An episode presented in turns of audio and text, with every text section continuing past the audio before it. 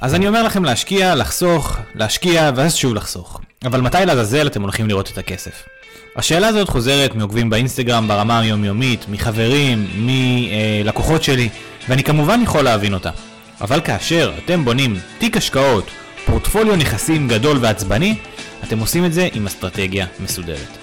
אז אם התחלתם להשקיע ואתם לא יודעים איך ומתי תשתמשו בכספים האלה, כנראה שרתמתם את העגלה לפני הסוסים.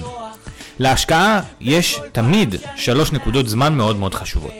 נקודת הפתיחה, הפיק, וכמובן נקודת היציאה.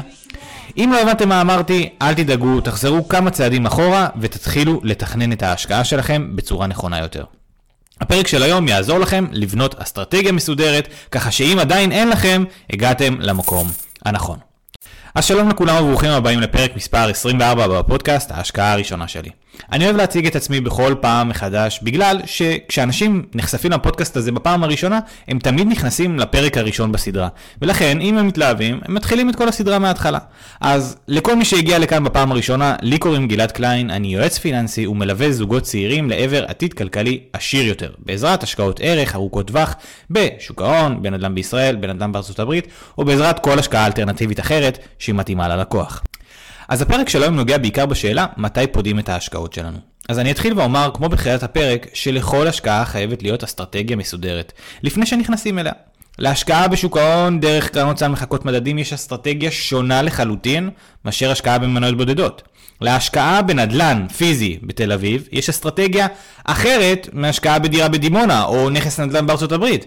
ולכן אם אתם מאזינים לפרק הזה ויש לכם כל מיני סוגים של השקעות ואתם פתאום שואלים את עצמכם רגע מה אני עושה פה, איך נכנסתי, אה, מתי יוצאים, מתי נכנסים, מה יקרה אם לא ילך, וכמובן, מה יקרה אם כן ילך במקרה הזה, סימן שאתם צריכים לחזור רגע כמה צעדים אחורה, ולבנות לעצמכם אסטרטגיה מסודרת. אם אתם נכנסתם להשקעה ללא תוכנית מסודרת, זה לא אסון גדול כל עוד לא קרה שום דבר. אבל אם אתם לא יודעים מה, מה תעשו בתרחיש הגרוע ביותר שעלול לקרות, זה עלול להוביל אתכם לאסון. ולכן כל מה שאנחנו צריכים לעשות זה להאזין לפרק הזה, לקחת דף ועט ולהתחיל לשאול את עצמנו את השאלות הקשות ביותר. כמו למשל, לכמה זמן אני הולך להשקיע את הכסף? מה יקרה אם הכסף שלי ייחתך ב-20% או 40%? מה יקרה אם אני אפסיד את כל הכסף? האם אני אצליח לישון בלילה? האם לאורך תקופת ההשקעה אני צריך להכניס כסף נוסף אל תוך ההשקעה עצמה? למשל בנדל"ן, לא בהכרח צריך להשקיע כסף נוסף, אלא אם יש איזשהו שיפוץ או תיקון כזה או אחר. אבל בשוק ההון, לעומת זאת, אנחנו רוצים להכניס כסף נוסף כל חודש. האם אני אוכל להסתדר ללא הכסף הזה? וכמובן, יש לנו עוד הרבה מאוד שאלות שאנחנו צריכים לשאול את עצמנו, שעל חלק מהם אנחנו הולכים לדבר ממש כאן בפודקאסט הזה. אז בכל זאת, מתי נהנים מהכסף? התשובה היא כמובן מתי שאך ורק אתם תרצו. בסופו של דבר מדובר בכסף שלכם ואתם יכולים למשוך אותו בכל שלב במהלך ההשקעה. אבל בן אדם שיש לו mindset, השקעות, מכוון, צריך לענות על השאלה הזאת בצורה הבאה. או בעתיד הרחוק, או אף פעם. תחשבו על זה רגע, כשאנחנו משקיעים את הכסף שלנו בשוק ההון, אנחנו עושים את זה ליצירת ביטחון כלכלי עתידי. זאת אומרת, אנחנו לא צופים למשוך את הכספים האלו תוך שנה-שנתיים. אדם שמשקיע בנדל"ן ומשכיר אותו לא מצפה למכור את הנכס בתוך שנה-שנתיים ולקנות עם הרווחים האלה מרצדס, אלא הוא מתכוון לקבל תזרים מזומנים חיובי בין חודש לחודש, להגדיל את ההכנסות שלו וכתוצאה מכך גם להגדיל את ההשקעות שלו. משקיעים טובים, זאת אומרת כאלה שחושבים לטווח הרחוק, אבל מיישמים את מה שצריך ליישם, של 5 עד 10 שנים הראשונות, הם לא יכולים להעלות את רמת החיים שלהם בצורה משמעותית. יש לזה שתי סיבות. הסיבה הראשונה היא שהם לא מתכוונים למשוך את הרווחים שלהם בצורה משמעותית. זאת אומרת, אני לא מתכוון לממש את הרווחים שלי מנדל"ן שעשיתי ב-5 עד 10 שנים הראשונות, אלא ליהנות כל פעם מתזרים אה, מזומנים חיובי. ושנית, את התזרים המזומנים החיובי שאני כבר משיג בהשקעות, אני רוצה להשקיע פעם נוספת, או בשוק ההון, או בנדל"ן, או בכל השקעה אלטרנטיבית כזו או אחרת. אם הייתי צריך לצייר מסלול חיים של משקיע, זה היה נראה ככה. נתחיל ישירות מהשחרור מהצבא. עם מענק שחרור של כ-26,000 שקלים, מתחילים לעבוד כמה חודשים, יוצרים איזשהו חיסכון קטן, טסים לחו"ל לחודש, חודשיים, אולי שלושה, קצת להירגע, ליהנות, לבלות, לצמוח, להתבגר, ולאחר מכן חוזרים לישראל ומתחילים לבנות את החיים. כשאני אומר להתחיל לבנות את החיים, אני כמובן מת, מתכוון לכך שאפשר להתחיל ללמוד באוניברסיטה, אפשר לפתוח עסק, אבל המטרה היא כמובן להתחיל להרוויח כסף. וחבר'ה, גם סטודנטים יכולים להרוויח כסף, גם אם זה מעט.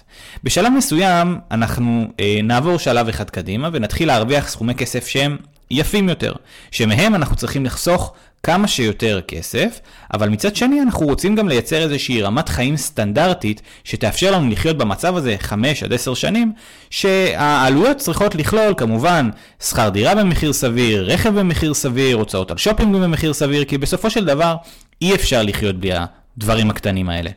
במשך עשר השנים הקרובות עליכם לנסות להישאר בסטנדרט, בסטנדרט הזה שהצבתם לעצמכם ולחסוך כמה שיותר כסף. במהלך העשר שנים האלו אתם תקבלו משכורות 13, תקבלו בונוסים מהעבודה, תקבלו העלאות שכר, תקבלו כספים נוספים ואותם תצטרכו לנצל לשני דברים. אחד ליצירת חיסכון, וכמובן, כל פעם שאני אומר חיסכון, אני מתכוון חיסכון והשקעות. אז הרבה מאוד פעמים אנשים שואלים אותי, אוקיי, אז אני אתחיל לעבוד לפי האסטרטגיה שלך, אני אתחיל להשקיע לטווח ארוך. אני אפקיד סכום ראשוני מכובד, ומעכשיו בכל חודש אני הולך להשקיע אלף, אלפיים שקלים.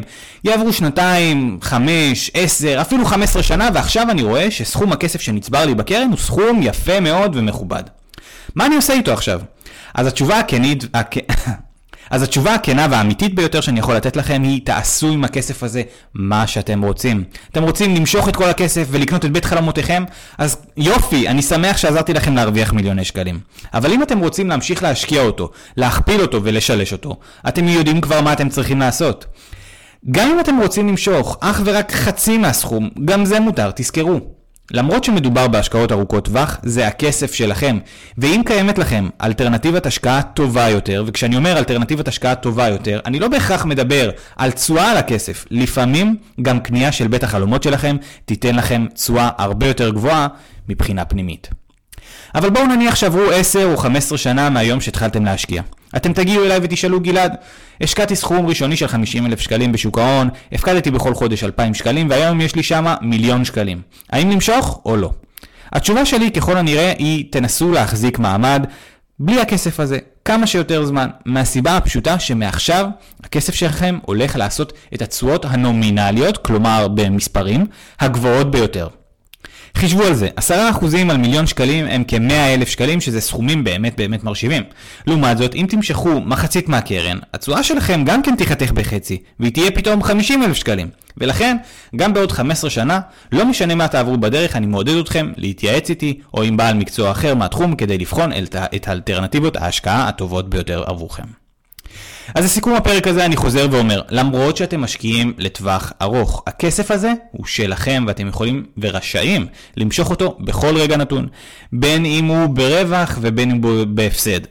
המלצתי היא שאם אין לכם אלטרנטיבת השקעה טובה יותר, אל תמשכו את הכסף, תנו לו לצמוח. כי בשלב מסוים בחיים, בדרך כלל בגיל 60, אנחנו נוכל לצאת לפנסיה ולמשוך 3 עד 4 אחוזים בלבד משווי הקרן כקצבה חודשית ולאפשר לכסף שלנו להמשיך לצמוח וכמובן להוריש אותו לצאצאים שלנו. אז כמו בכל פרק אני מעודד אתכם לדרג אותו בחמישה כוכבים וללחוץ על כפתור הפעמון כדי להישאר מעודכנים ולקבל התראה בכל פעם שעולה פרק, דרך אגב זה קורה ביום שישי בשעה 10 בבוקר בדיוק. אז תודה רבה לכם שהייתם כאן ותודה לאל שאתם הולכים, ניפגש בפרק הבא של ההשקעה הראשונה שלי. שאני רוצה זה חיים נורמליים.